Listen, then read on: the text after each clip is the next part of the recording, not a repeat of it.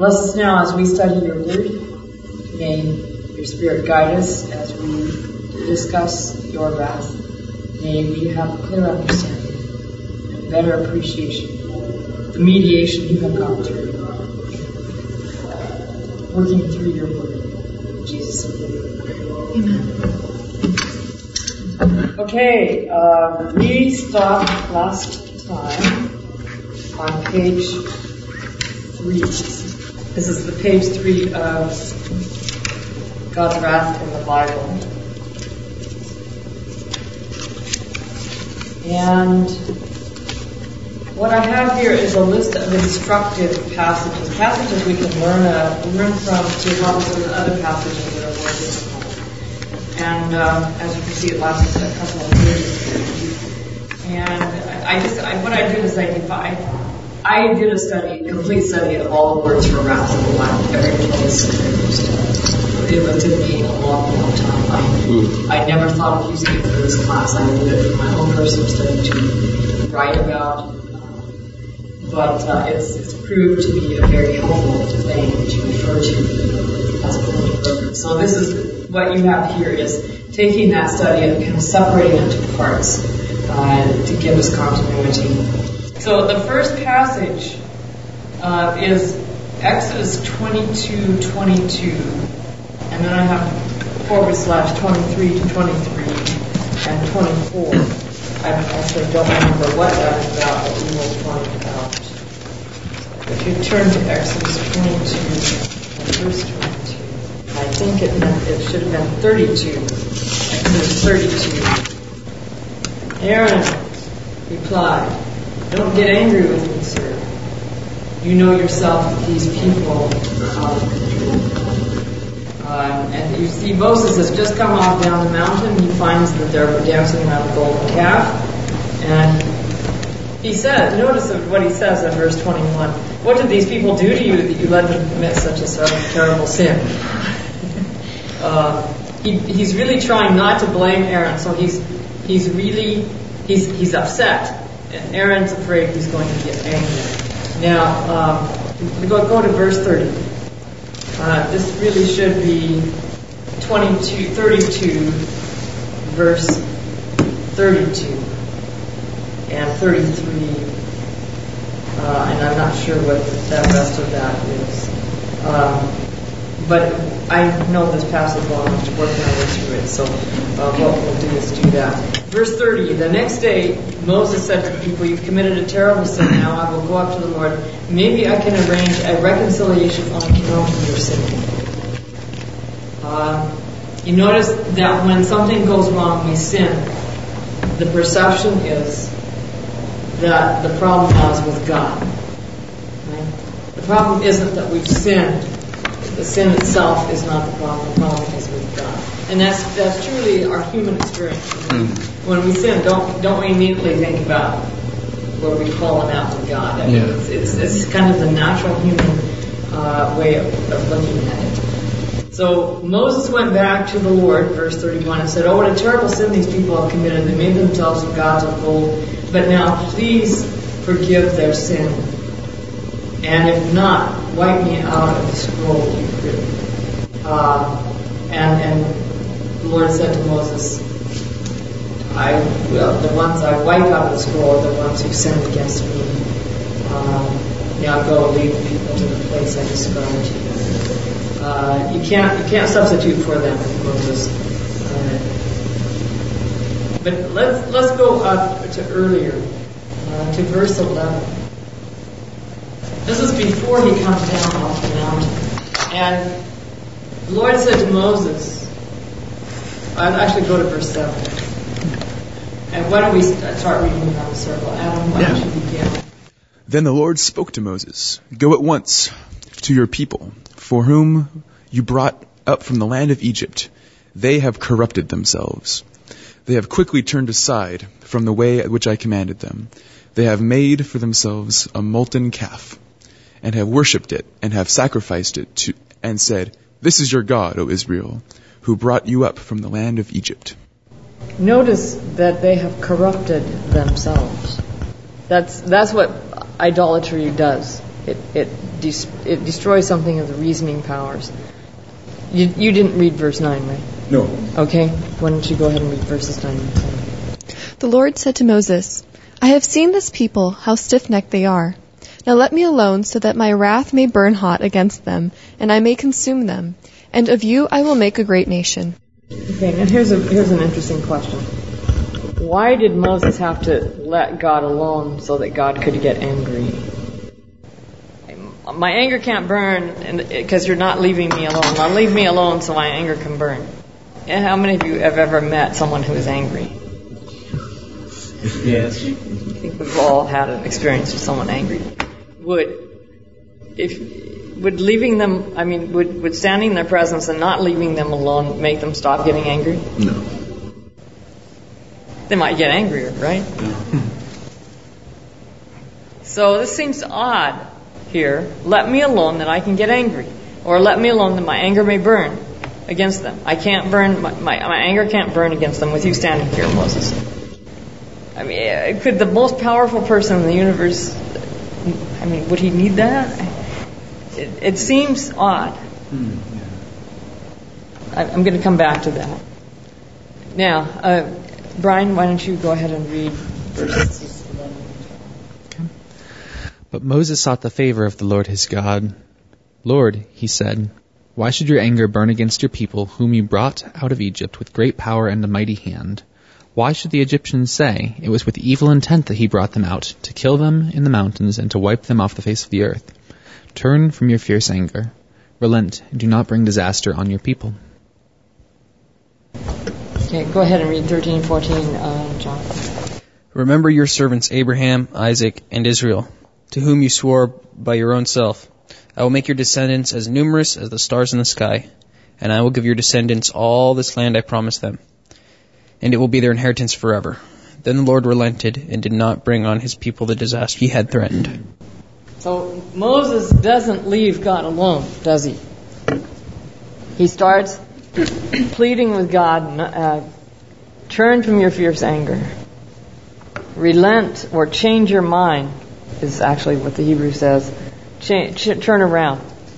Uh, it's, it's the same word for repentance. Uh, we, when we, when translators use it or find it used of God, they usually translate relent instead of repent. Keeping in mind the Bible is using very human language here. This is very a, a fairly anthropomorphic picture of God. Yeah. But he doesn't he doesn't step aside. He doesn't stop trying to change God's mind. Why would Moses do that given that God told him? Shouldn't a person just obey God when he tells you to do something? Shouldn't uh, people just obey God? I mean, shouldn't Moses? Moses is in God's service. He's his leader. Shouldn't he just obey God when God says, "Leave me alone, that I may destroy them"? I, I'm just remembering the verse where they're questioning more, Moses' authority, and God says that he speaks to Moses face to face. It's like they're friends almost. So this, it almost seems like God's letting Moses take the, make the ethical decision. Maybe it's a test. You know, that's uh, that's what uh, Patriarch's prophet suggests is that God was actually testing Moses' love for his people. You know, would, would he selfishly say, "Sure, God, make me a, a great nation"? Uh, and I like that. I think there's uh, a little bit more than that going on. I think that is part of it. Um, but my sense of things is that this is this is a direct, you might say, a, a direct counterpart or almost a polemic against uh, ancient Near Eastern, particularly Mesopotamian views of God, where human beings were created to be God's slaves. And a slave never questions his master. A slave always agrees with the master. Um, there's a wor- actual work dedicated to that aspect that actually tries to tweak it and, and question it a little bit, but it's not about divinity in that. It's about a master and his slave having a dialogue. And so, what I I'm, I would like to suggest about this is that this story is a parody of an angry God motif in the ancient Near East. You know what a parody is. Mm-hmm. I think that's what it is. It's a parody of an angry God motif. The, the expected thing is God blows his lid because they worship other gods. Uh, he's, he's going, he, and it, and it says later on he does send a plague. Um, but, and probably that plague was the, simply the consequences of a lot of promiscuity in the camp.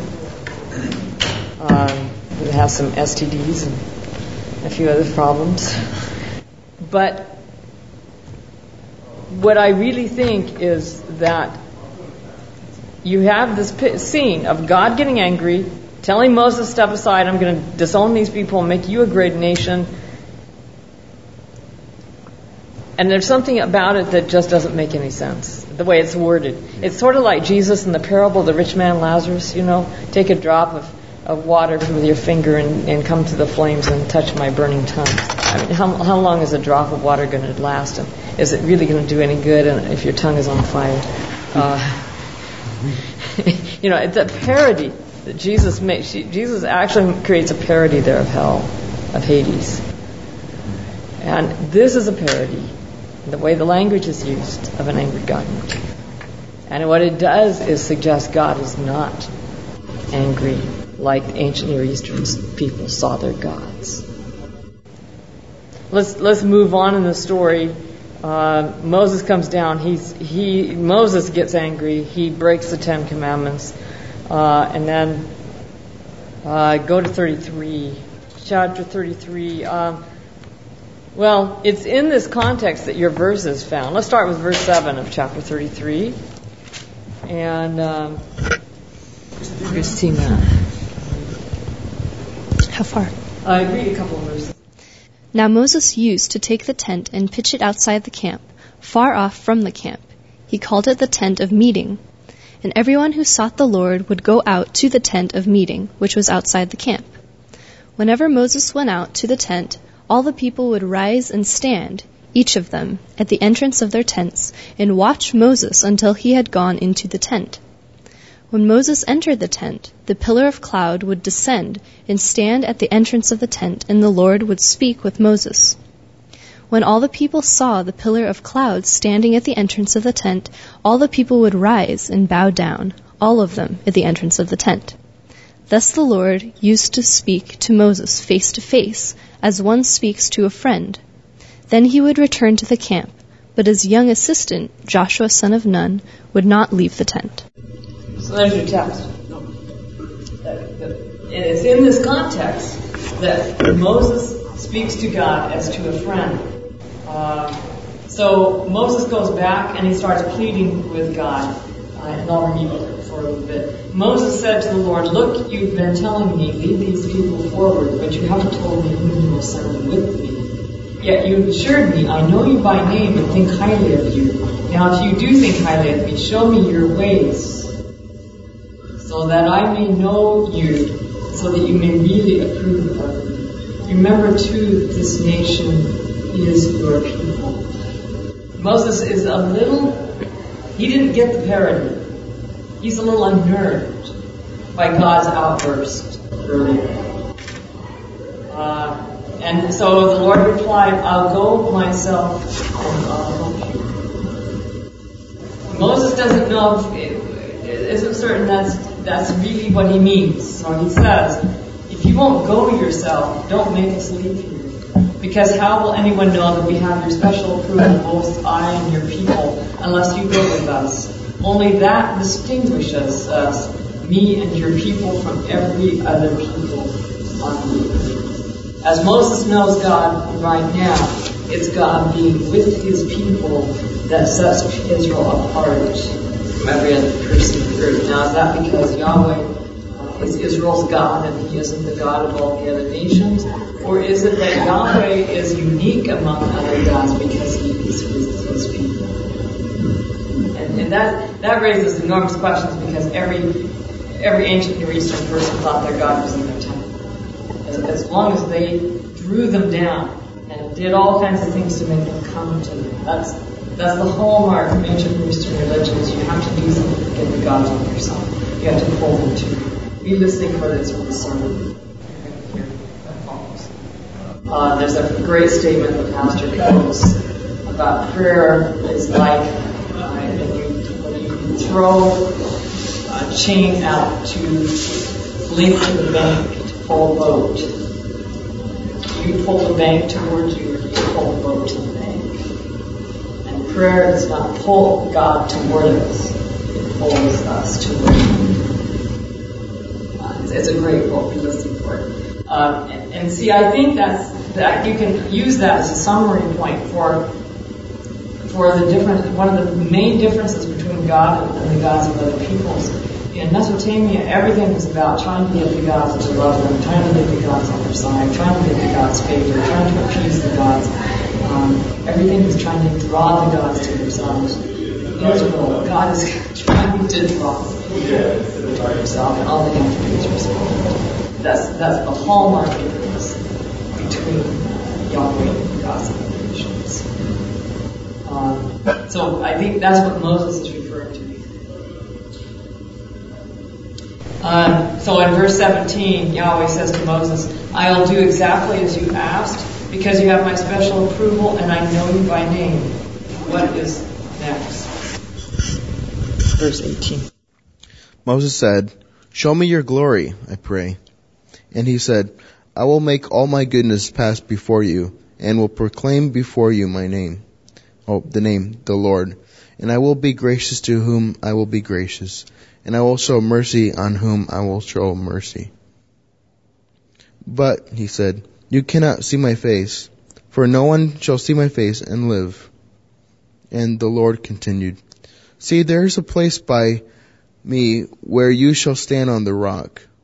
And while my glory passes by, I will put you in a cleft of the rock, and I will cover you with my hand until I have passed by. Then I will take my hand away, and you shall see my back, but not my face. Okay? Um, this is one of the most profound passages in the Old Testament. And what's amazing to me is in almost every study of the Old Testament, this gets ignored. But what Moses wants to know is who are you really like? What are you really like? Uh, it's not enough for me to have your presence. I need to know you. I need to know who you really are. And, and so he says, please show me your glory. Uh, that term glory probably refers to the, what some scholars call the numinous, that ancient Near Eastern peoples understood was around deity.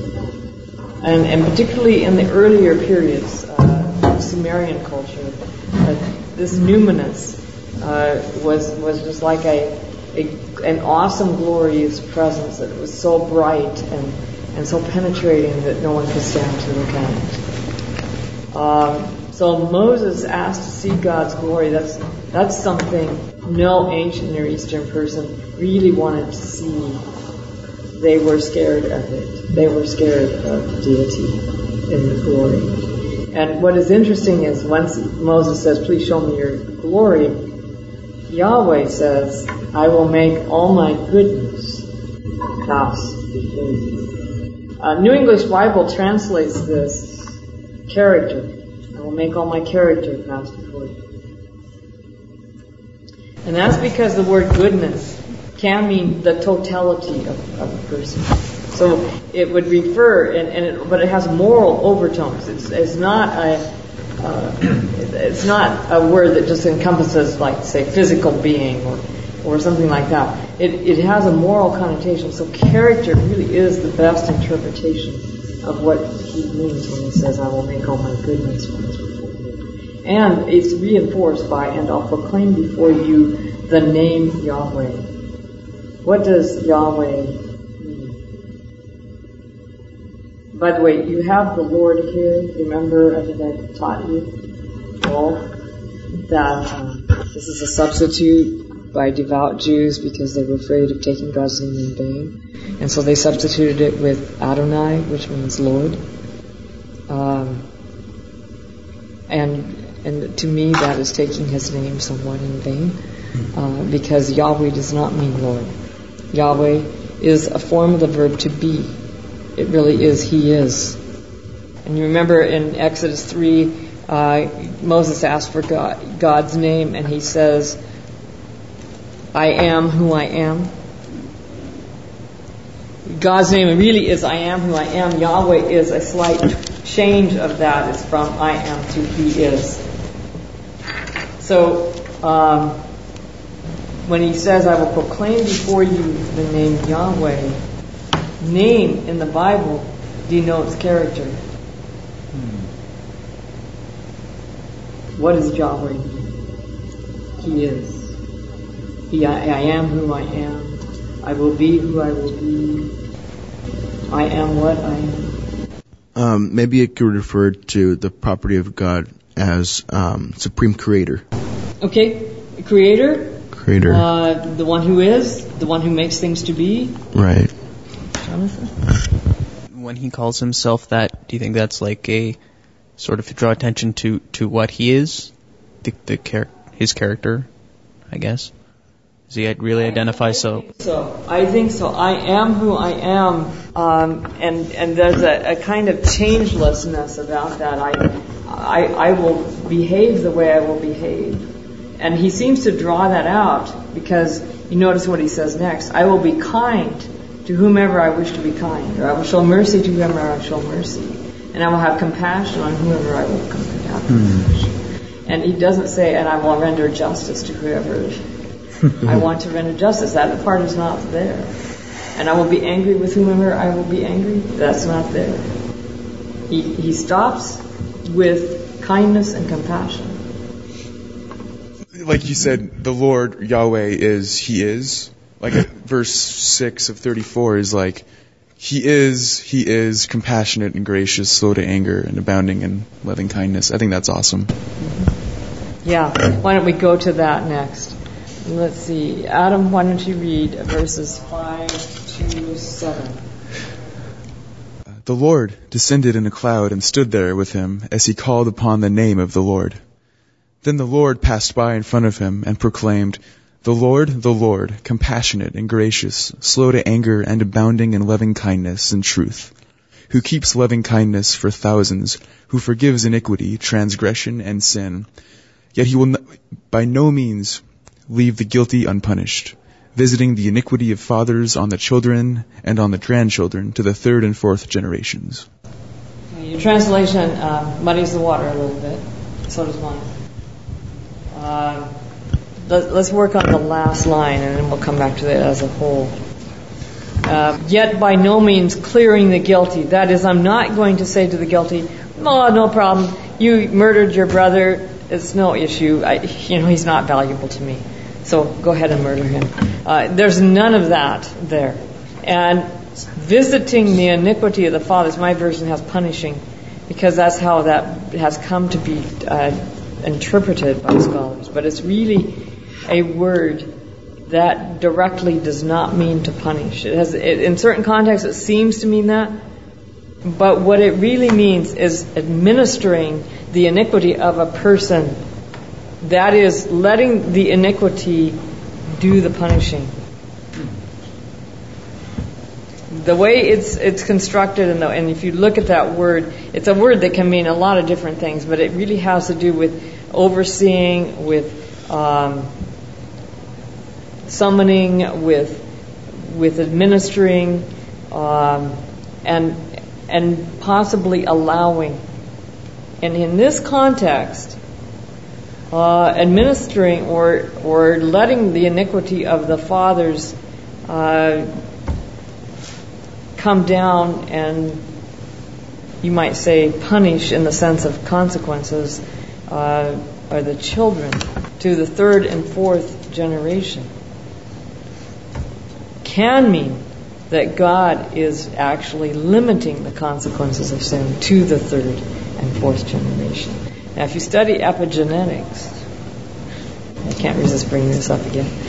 Adam's already heard my spiel on epigenetics. But if you study epigenetics, uh, the what my grandparents did affects my genes. My DNA is affected by what my grandfather, my grandparents did. We are we are genetically more like our grandparents than our parents, and and I got that from a very authorized source named Brian Ness. Uh, he has said that more than once to me. um, so what my grandparents did, if, if my grandfather decided to drink himself into oblivion, I am more likely to want to drink myself into oblivion uh, because of that.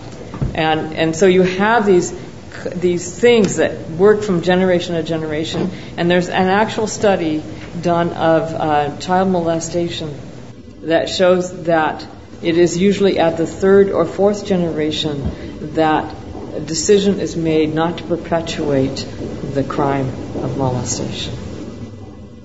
In a family where you have a father molesting his son, son molests his son, it's the third, fourth generation who say, I'm not going to do that to my son. And uh, I think if more studies were done, we would see that this is kind of the way it is, that God has actually put a default in. Now, quickly go to uh, Exodus 20.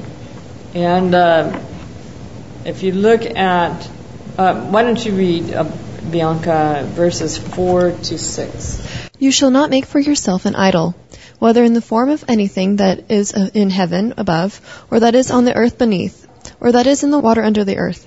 You shall not bow down or worship them.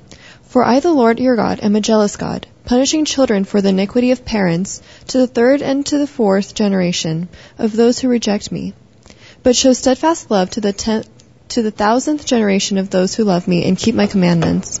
Okay, this is a similar passage.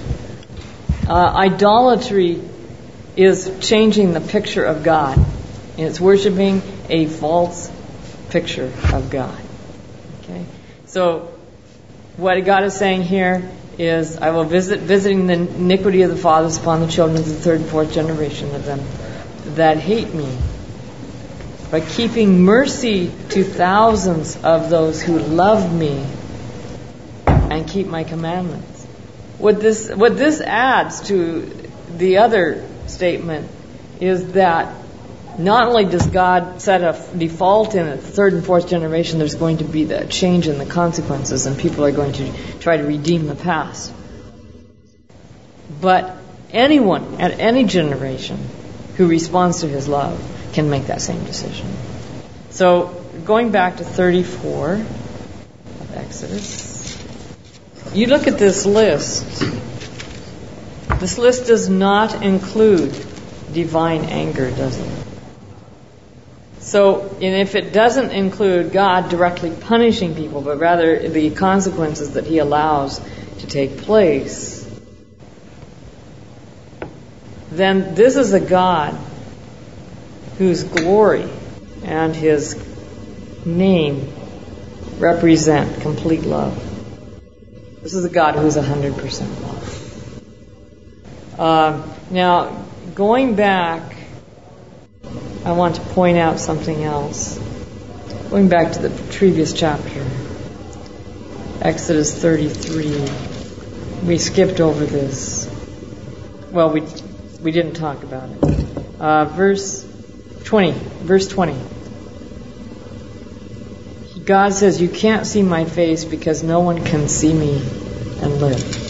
Now, there's there's several ways to translate this from the Hebrew. You could say, "No one shall see me and live and imply that God is going to whack them if they get caught looking at his face. Or you can translate it, you can't. It's impossible for you to see me and live. You will die if you see my face. Which do you think is the way best depicted by the context? Second. I think the second one too, because uh, otherwise, this this idea that I'll make all my goodness pass before you. Why would goodness? Why would mercy uh, be just be be ready to whack? um, so I would like to propose to you. This is and, and this those of you who've taken books of Moses. This is review. Um, but I, for the sake of people listening, I need to say it again. In the ancient Near East, to look at a person's face was to see their grace, their mercy, their favor. It was to be in favor with that person. It was to be in harmony with that person. And I, ha- I have various examples. Uh, the Sabbath that I dealt with divine anger in the choir room Sabbath school while you were gone, unfortunately. Uh, it's online, and there's a, a PowerPoint where I, ha- I list some examples from the ancient Near East uh, where this is true. I'll give you one biblical example. Uh, David tells Absalom he cannot see his face because Absalom has killed his brother Amnon, and therefore he's in disgrace with David.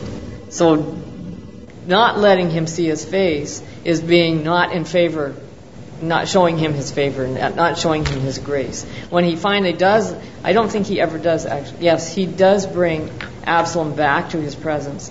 That is a sign of favor, and that is a sign of grace. So this seems backwards, doesn't it? Uh, almost like the parody continues.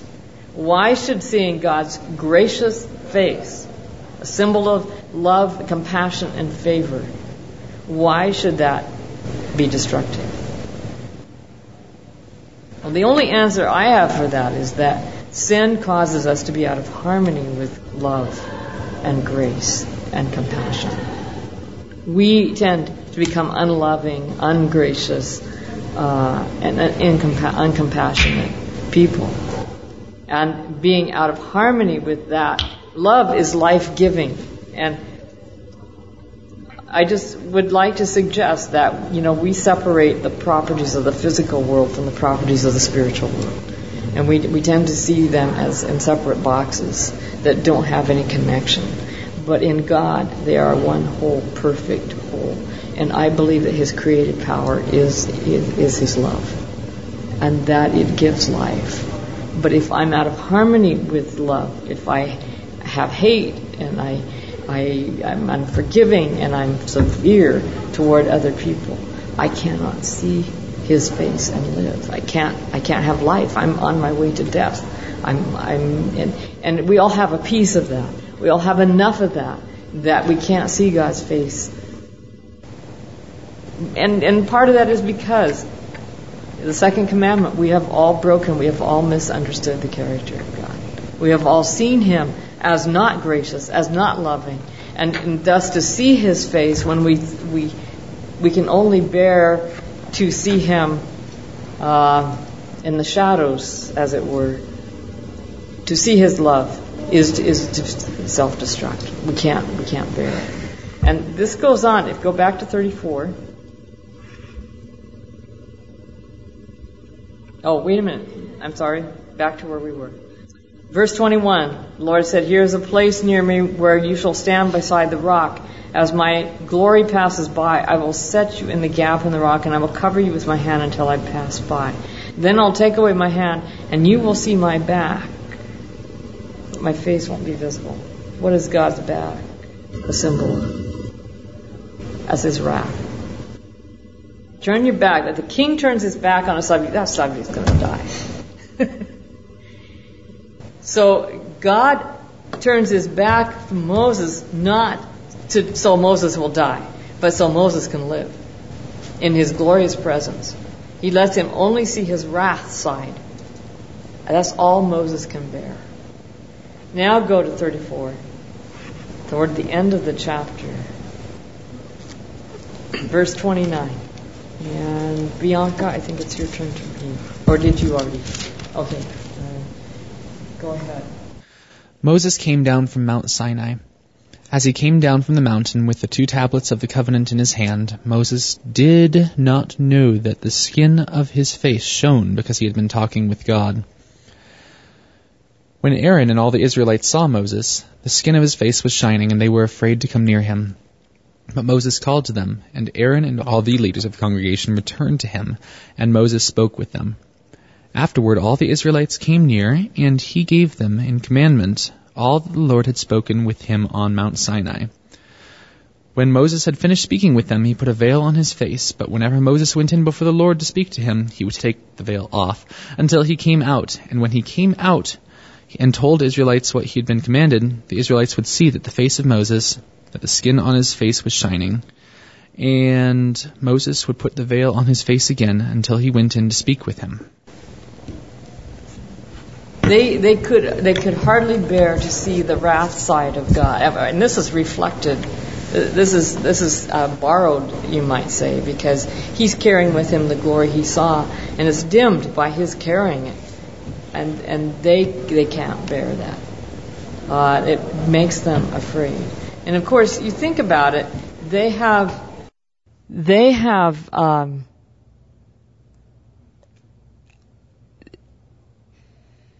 they have been worshiping a bull, a bull calf. They prefer a God who is virulent and angry, or at least strong and powerful, uh, to the God who, whose love is gentle and kind. So because of that, when, when our preference is that kind of a God, it makes us all the more out of harmony with His love. So what I would like to suggest is that this story is kind of a standard, a, a key, another key that unlocks other stories in the Bible. That God has had the problem of of hiding his face, of hiding his love, the fullness of his love from us because we can't endure it. And I think, I think we really can't bear more than a shadow of God's glory. Okay, is that because seeing God's glory like shines like truth into the sinful being that we are and we, we, we can't tolerate that? Is it like truth? Like when Jesus is talking to Nicodemus and he's saying, like, light shone into darkness, but the world, they love their darkness and they didn't want to see the light. Yeah, why don't we go to uh, um, Second Corinthians? This is a jump into the New Testament here. But the, Paul makes a commentary on this whole story uh, that's very helpful. Second Corinthians 3, isn't that why Jesus had to come and veil God's glory in humanity so that we could see God face to face? And we could see His love and His compassion and not be consumed by it. The physical manifestation of it in all its glory is overwhelming uh, to us in our sinful state. Um, but let's look at what. Um, let's start with verse four of 2 Corinthians three. And Jonathan, would you read? And such confidence we have through Christ to Godward. Not that we are sufficient of ourselves to account for anything as from ourselves, but our sufficiency is from God, who also made us sufficient as ministers of a new covenant, not of the letter, but of the Spirit. For the letter killeth, but the Spirit giveth life. Okay. Um, go ahead and read, Christina. Now if the ministry of death, chiseled in letters on stone tablets, came in glory, so that the people of Israel could not gaze at Moses' face because of the glory of his face, a glory now set aside, how much more will the ministry of the Spirit come in glory? For if there was glory in the ministry of condemnation, m- much more does the ministry of justification abound in glory. Indeed, what once had glory has lost its glory because of the greater glory. For if what was set aside came through glory, much more has the permanent come in glory. So, what Paul's talking about, you know, is, is the the ministry that brought death is is the old covenant, the Sinai covenant that involved the law. And the Israelites couldn't look for long at Moses' face because his face was shining with glory, even though it was a fading glory.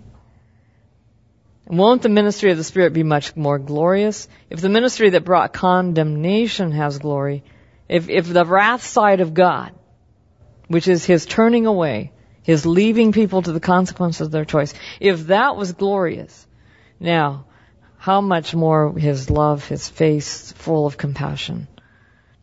Help me finish this section. So since we have such hope, we act with great confidence. We aren't like Moses who used to put a veil over his face so that the Israelites couldn't watch the end of what was fading away. But their minds were closed. Right up to the present day, that same veil remains when the Old Covenant is read. The veil is not removed because it is taken away by Christ. See, Christ revealed the face of the Father. Even today, whenever Moses is read, a veil lies over their hearts. But whenever one, someone turns back to the Lord, the veil is removed. The Lord is the Spirit, and where the Lord's Spirit is, there is freedom. You're free when you know that God loves you unconditionally and completely, and He's not going to kill you. When you have that freedom, I mean, when you have that love, you have freedom. All of us are looking with unveiled faces at the glory of the Lord as if we were looking in a mirror. We are being transformed in that same image from one degree of glory to the next degree of glory. This is, comes from the Lord who is the Spirit. What, what, what he's saying is that the Holy Spirit communicates, literally communicates the love of God to us and enables us to see with new eyes, unveiled face, the glory of God's face as revealed in Jesus. And, and that revelation and that beholding, as we keep looking, we become like it. It's a, it's, it's the, it's actually a law of the moral and spiritual nature that by beholding we become changed. And that works for good or for evil. If, if we worship a tyrant, we're going to become tyrannical. Um, but if we worship a God who is love, and we keep focusing on that, we will become like Him. So, one, let's let's do a little summary. Two points.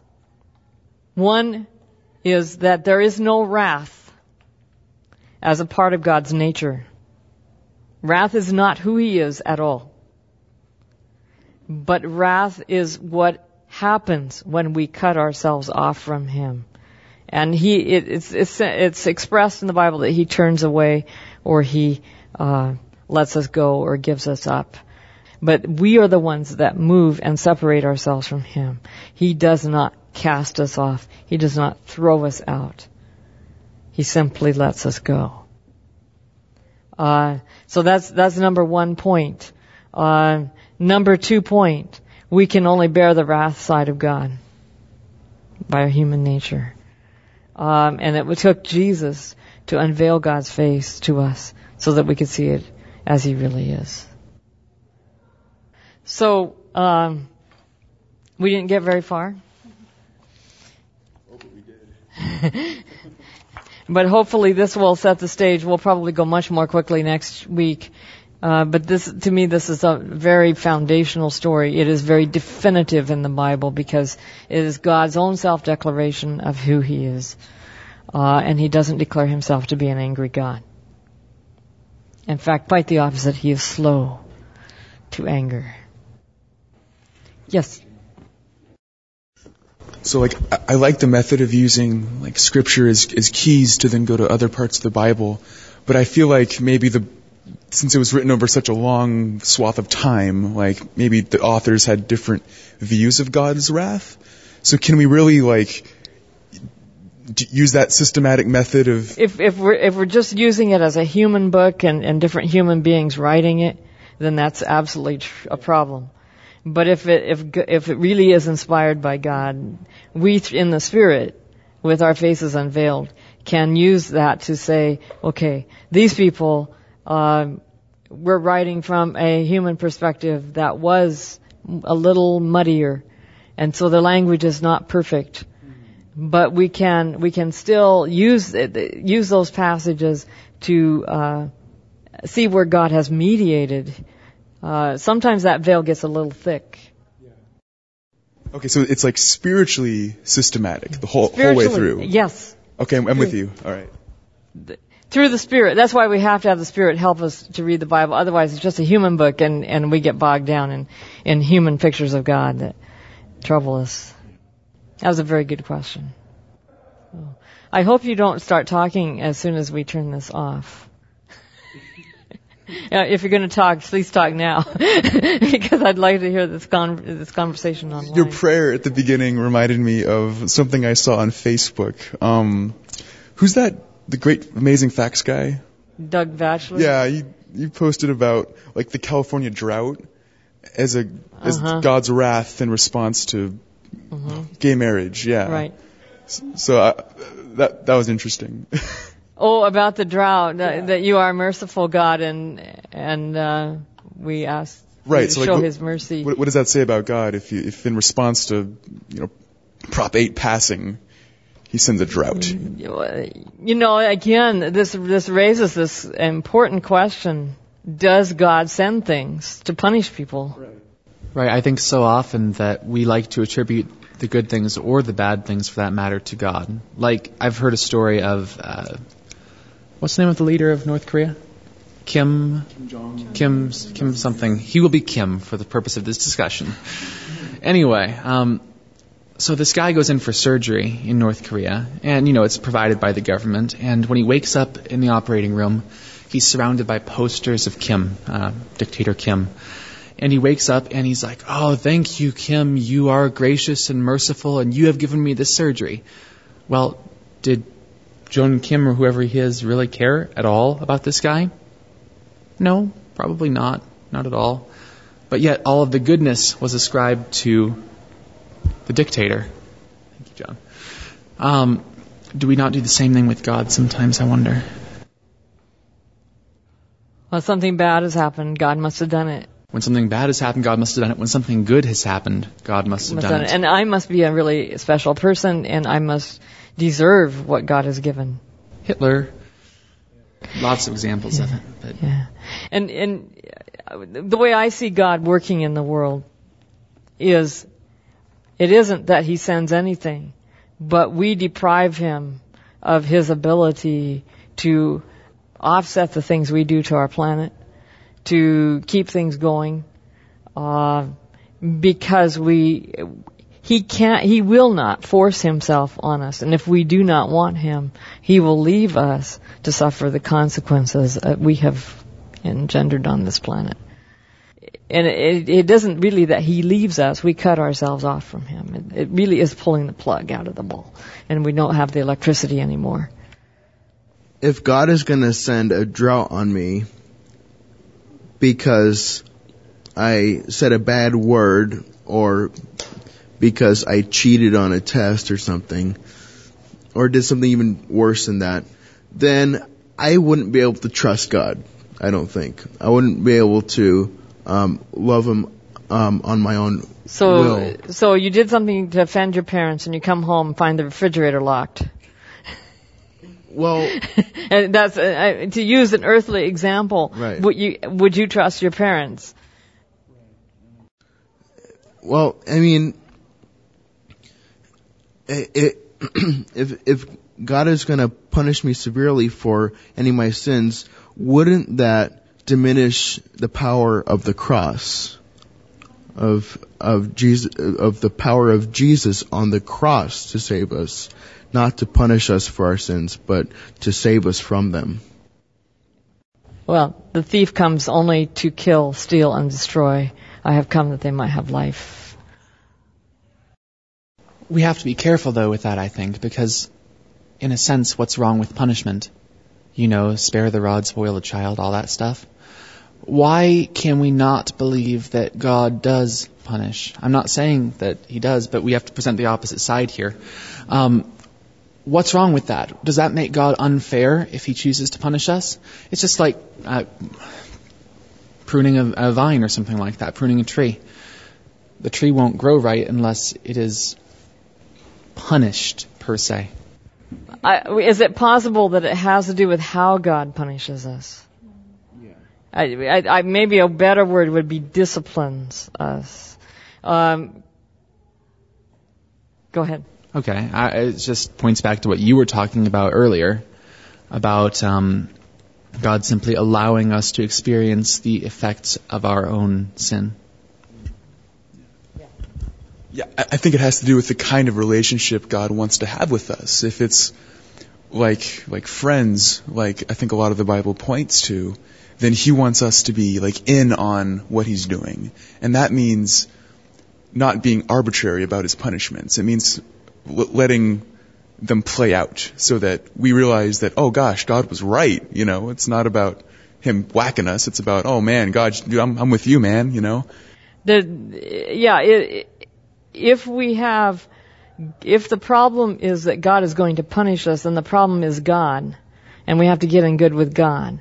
But if it's sin that's going to hurt us, then the problem is sin, and then we want to get rid of sin. And that is exactly what I was trying to get at because um, sin is the the thing that destroys us, and the the bad things that happen are a result of sin. They're they're not a result of God's wrath upon us, like it says in Romans one, um, um, um, in Romans two also. Um, when when we when we sin, the natural consequences are terrible. Um, when we sin, when we judge other people and all those things, we're like like Paul says, storing for ourselves wrath for the day of judgment. It, it actually can be translated in ourselves. We're going to come Yeah. to that that text. It's a very important uh, text. So I, I don't I don't think that God's wrath is the response He has for our sins. I think um, it's the power It of the cross. It is not something coming out from within God. It is something that we do to God to cut ourselves off from Him. And, I think that's what what the statement that God makes in His self-revelation is is very clear about. His wrath isn't part of that. Slow to anger is, but not wrath. Well, why don't we close with prayer? Or did I? No, I didn't do that yet. Father, we thank you for revealing your face, albeit dimly to Moses, but more clearly in Jesus. I pray that we may take the veil off our faces and see yours in all its glory. In Jesus' name, amen.